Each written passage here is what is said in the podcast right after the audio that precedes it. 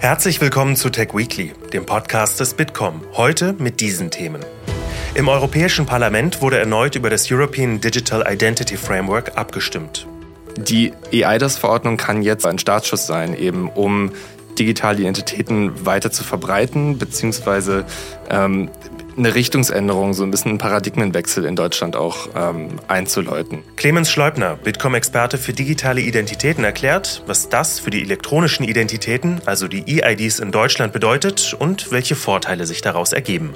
Und Digitalisierung kann 2030 mehr als 70 Millionen Tonnen CO2 einsparen.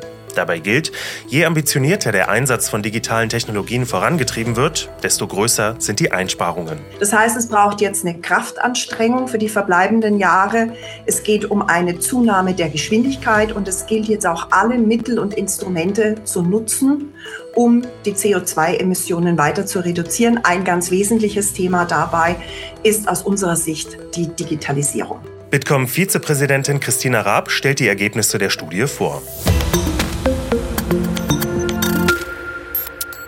Mein Name ist Tobias Grimm und wir blicken jetzt auf die wichtigsten Digitalnachrichten der Woche und schauen am Ende auf Termine und Events der nächsten Woche. Politik. Elektronische Identitäten oder kurz EIDs sind ein digitaler Identitätsnachweis, beispielsweise für Verwaltungsdienstleistungen im Internet oder bei Grenzkontrollen. Sie übernehmen eine Schlüsselfunktion für die digitale Transformation in Deutschland und Europa.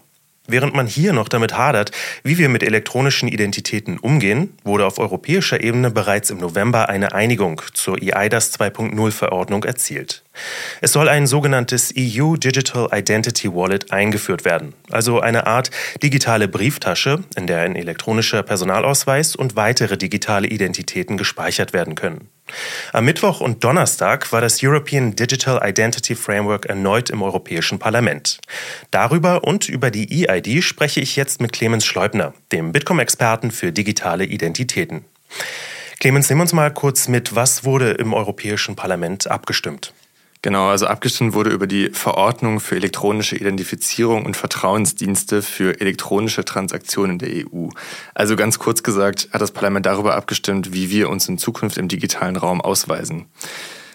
Das ist jetzt keine ganz neue Verordnung, die, ähm, das ist eine Novellierung von äh, der ersten Verordnung von 2014 ähm, neu ist allerdings, wie du es gerade schon gesagt hast, die geplante Einführung einer EU Digital Identity Wallet, ähm, in der wir dann unsere Daten zum Beispiel der EID, also des elektronischen Personalausweises, speichern können und uns dann darüber ähm, ja, im digitalen Raum ausweisen können.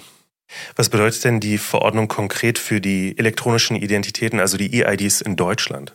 Es ist ja kein Geheimnis, dass wir in der Digitalisierung so ein bisschen zurückhängen. Das gilt äh, leider Gottes auch genau für die digitalen Identitäten.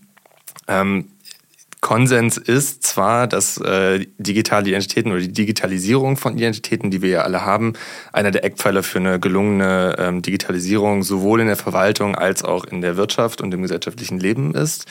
Ähm, das ist aber noch nicht so ganz äh, auf die Straße gekommen, sage ich mal. Obwohl die EID eigentlich sehr weit verbreitet ist. Ähm, jeder, jede, die einen Personalausweis ähm, haben, haben auch eine EID-Funktion im Personalausweis. Oft ist die nicht aktiviert, ähm, weil eine PIN fehlt zum Beispiel. Ähm, aber trotz dieser breiten, ähm, trotz dieser Verbreitung in der Bevölkerung ähm, wird die EID noch viel zu wenig genutzt, weil sie auch noch nicht so häufig genutzt werden kann. Es gibt noch zu wenig Anwendungsfälle. Die EIDAS-Verordnung kann jetzt aber ein Startschuss sein, eben um digitale Identitäten weiter zu verbreiten, beziehungsweise ähm, eine Richtungsänderung, so ein bisschen einen Paradigmenwechsel in Deutschland auch ähm, einzuläuten. Also wir brauchen einfach viel, viel mehr Pragmatismus, wir brauchen viel mehr Anwendungsfälle, die jetzt durch die EIDAS-Verordnung geschaffen werden. Da wird ganz klar gesagt, welche Branchen ähm, e, die EU Digital Identity Wallet in Zukunft als Identifizierungsmittel anbieten müssen. Und damit können wir ähm, eine breitere Masse an Anwendungsfällen schaffen. Du hast jetzt auch von dem EU Digital Identity Wallet gesprochen. Was ist das eigentlich? Wo kann man das einsetzen und welche Vorteile ergeben sich daraus? Genau, also die Wallet ist, ähm, wir kennen das ja schon auf äh, Google Phones oder auf, auf äh, Apple iPhones. Ähm, in der Wallet sollen ganz verschiedene Daten gespeichert werden. Also neben den Personalausweisdaten, über die wir gerade schon kurz gesprochen haben, auch eine ganze Reihe digitaler Nachweise. Man soll darüber zum Beispiel ein Auto mieten können, man soll sich Flüge buchen können, dann auch die Tickets, wie man es heute ja auch schon kann, darin speichern können, ähm, ein Bankkonto eröffnen. Ähm, auch fürs Online-Shopping soll man das nutzen können, um eben seine, ähm, seinen Namen, seine Adresse etc. direkt übertragen zu können und sich nicht neue Accounts ähm, überall anlegen zu müssen.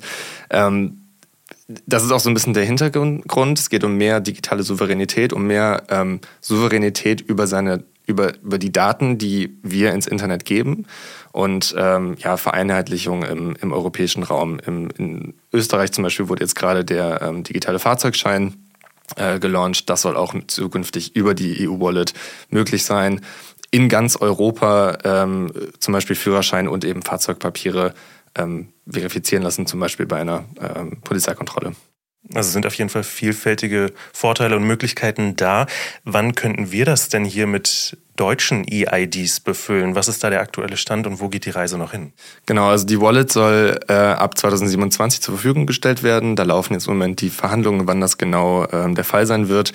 Ähm, prinzipiell könnten wir wenn morgen eine Wallet äh, zur Verfügung steht, unsere EID-Daten da reinfüllen und nutzen. Das ist natürlich ein deutlich größerer Prozess, äh, viele technische Anforderungen, die erfüllt werden müssen, viele Sicherheitsaspekte, ähm, die, die dabei mitbedacht werden. Ähm, Im BMI laufen dazu gerade äh, verschiedene Projekte ähm, in der gesamten Bundesregierung, aber vor allem im BMI. Ähm, zum Beispiel der ähm, Konsultationsprozess zur Erarbeitung eines äh, Ökosystems für digitale Identitäten in Deutschland, weil das ist es im Endeffekt. Also es ist wirklich ein, als Ökosystem zu verstehen und als ähm, Infrastrukturprojekt, äh, nicht nur für die Verwaltung, sondern eben auch für die gesamte Privatwirtschaft. Da ist der Bitkom auch äh, sehr stark involviert und äh, wir arbeiten da sehr eng mit den Behörden, äh, aber natürlich auch dann mit und für die Wirtschaft, äh, dass dieses Ökosystem möglichst effizient gestaltet werden kann. Clemens, vielen Dank erstmal für deine Einschätzung und die Einordnung.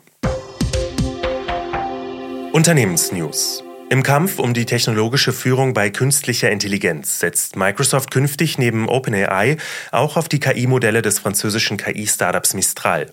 Im Rahmen der Kooperation sollen die KI-Innovationen beschleunigt werden und die offenen Sprachmodelle des Startups später auf Microsofts KI-Plattform verfügbar sein. In Europa gilt Mistral als einer der vielversprechendsten Entwickler von Large Language Models. Und weil Kritiker seit langem vor Falschinformationen und dem Missbrauch von künstlicher Intelligenz warnen, hat Meta jetzt ein Team gegen Desinformation gebildet. Dabei geht es dem US-Konzern vor allem darum, Wahleinmischungen und Wählerbetrug auf Instagram, Threads und Facebook zu verhindern. Wir setzen unser Elections Operations Center ein, um potenzielle Bedrohungen zu erkennen und in Echtzeit Gegenmaßnahmen zu ergreifen, erklärt Marco Pancini, der die Beziehungen von Meta zur Europäischen Union verantwortet. Dies sei angesichts der zunehmenden Verbreitung von KI-Inhalten ein besonderer Schwerpunkt im Vorfeld der Europawahl. Und zeitgleich hat das Europäische Parlament neue Regeln für politische Werbung verabschiedet. Das Maßnahmenpaket soll Wahlkampagnen transparenter und widerstandsfähiger gegen Manipulation machen. Nach den neuen Regeln muss politische Werbung klar gekennzeichnet werden. Bürger und Bürgerinnen sollen zukünftig mühelos erkennen, warum sie angesprochen werden, wer die Werbung finanziert hat und wie viel dafür bezahlt wurde und auf welche Wahlen sie sich bezieht. Außerdem sollen alle politischen Online-Anzeigen sowie zugehörige Informationen in einem öffentlichen Online-Archiv verfügbar sein. Die EU-Staaten müssen dem Vorhaben im Rat noch zustimmen, was in der Regel als Formsache gilt. Wirtschaft. Digitale Technologien können dazu beitragen, dass Deutschland seine Klimaziele erfüllt. Demnach kann hier der jährliche CO2-Ausstoß bis 2030 um rund 73 Millionen Tonnen reduziert werden, sofern die Digitalisierung beschleunigt wird. Das ist das Ergebnis der Klimastudie des Bitkom. Jetzt sei es wichtig, diesen starken Hebel zu betätigen, sagt Bitkom-Vizepräsidentin Christina Raab. Das ist fast ein Viertel der Einsparungen an CO2, die wir 2030 erreichen müssen. Wenn wir etwas weniger schnell vorankommen mit der Digitalisierung, dann liegen die Einsparungspotenziale bei 50 Millionen Tonnen. Und das sind ungefähr und immer noch 16 Prozent dessen, was wir an Einsparungen bis 2030 auch erreichen müssen. Jetzt ist es mir nochmal wichtig, auch hinzuzufügen, wir sprechen jetzt sehr viel über den CO2-Impact von Digitalisierung. Ein wichtiger Faktor denke, was man positiv nochmal herausheben kann, ist natürlich der positive gesamtwirtschaftliche Impact beziehungsweise auch die Steigerung der Wettbewerbsfähigkeit der deutschen Wirtschaft durch Digitalisierung. Wir haben also einen schönen Doppeleffekt von Wettbewerbsfähigkeit und gleichzeitig aber auch positiven Impact im Hinblick auf Nachhaltigkeit und CO2-Emissionen. Entscheidend sei eine deutliche Beschleunigung der Digitalisierung in den Bereichen Energie, Gebäude, Industrie, Verkehr und Landwirtschaft. So würden die Unternehmen nicht nur CO2 einsparen, sondern gleichzeitig ihre Wettbewerbsfähigkeit erhöhen. Ich denke, dass es eine gemeinschaftliche Anstrengung erfordert von Wirtschaft, Politik und natürlich auch den Verbrauchern und Verbraucherinnen, diesen Sprung zu machen, die CO2-Emissionen zu reduzieren. Es geht natürlich zum einen um die Unternehmen, die noch stärker das Thema Unternehmensstrategie, Digitalstrategie und Nachhaltigkeitsstrategie miteinander verzahnen können und das auch gut verbinden können mit den Anstrengungen, den CO2-Emissionen tatsächlich zu messen und dann aktives Management der CO2-Emissionen durchzuführen. Das waren Ausschnitte aus der Pressekonferenz zur Bitkom-Studie Klimaeffekte der Digitalisierung, vorgestellt von Bitkom-Vizepräsidentin Christina Raab.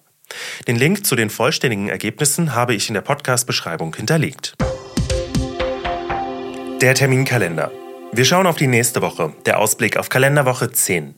Sitzungen stehen weder im Bundestag noch im Bundesrat an. Dafür ist die digitalpolitische Agenda trotzdem voll. Am 6.3. debattiert das Kabinett den Entwurf eines Gesetzes zur Beschleunigung des Ausbaus von Telekommunikationsnetzen und den Entwurf eines Gesetzes zur weiteren Digitalisierung der Justiz. Außerdem gibt es weitere digitalpolitische Veranstaltungen. Am 5. März veranstaltet das Bundesjustizministerium eine internationale Konferenz zum Thema generative KI und Urheberrecht.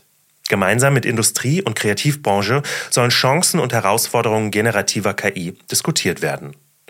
Und am Mittwoch und Donnerstag veranstaltet der Bitkom die Transform in der Station Berlin. Das B2B-Event konzentriert sich auf die digitale Transformation von Unternehmen und wendet sich an Führungskräfte, Entscheidungsträger und Geschäftsführungen und Vorstände. Durch Panels, Management-Briefings und Keynotes bekommen Unternehmen Unterstützung darin, sich den Herausforderungen des digitalen Zeitalters zu stellen. Und damit sind wir am Ende des Ausblicks. Mehr News aus der Digitalbranche gibt es auf bitkom.org. Und in der nächsten Woche melden wir uns anlässlich der Bitkom Bildungskonferenz zurück mit einem Tech Weekly Spezial zum Stand und den Herausforderungen der digitalen Bildung in Deutschland. Danke fürs Zuhören und bis nächsten Freitag.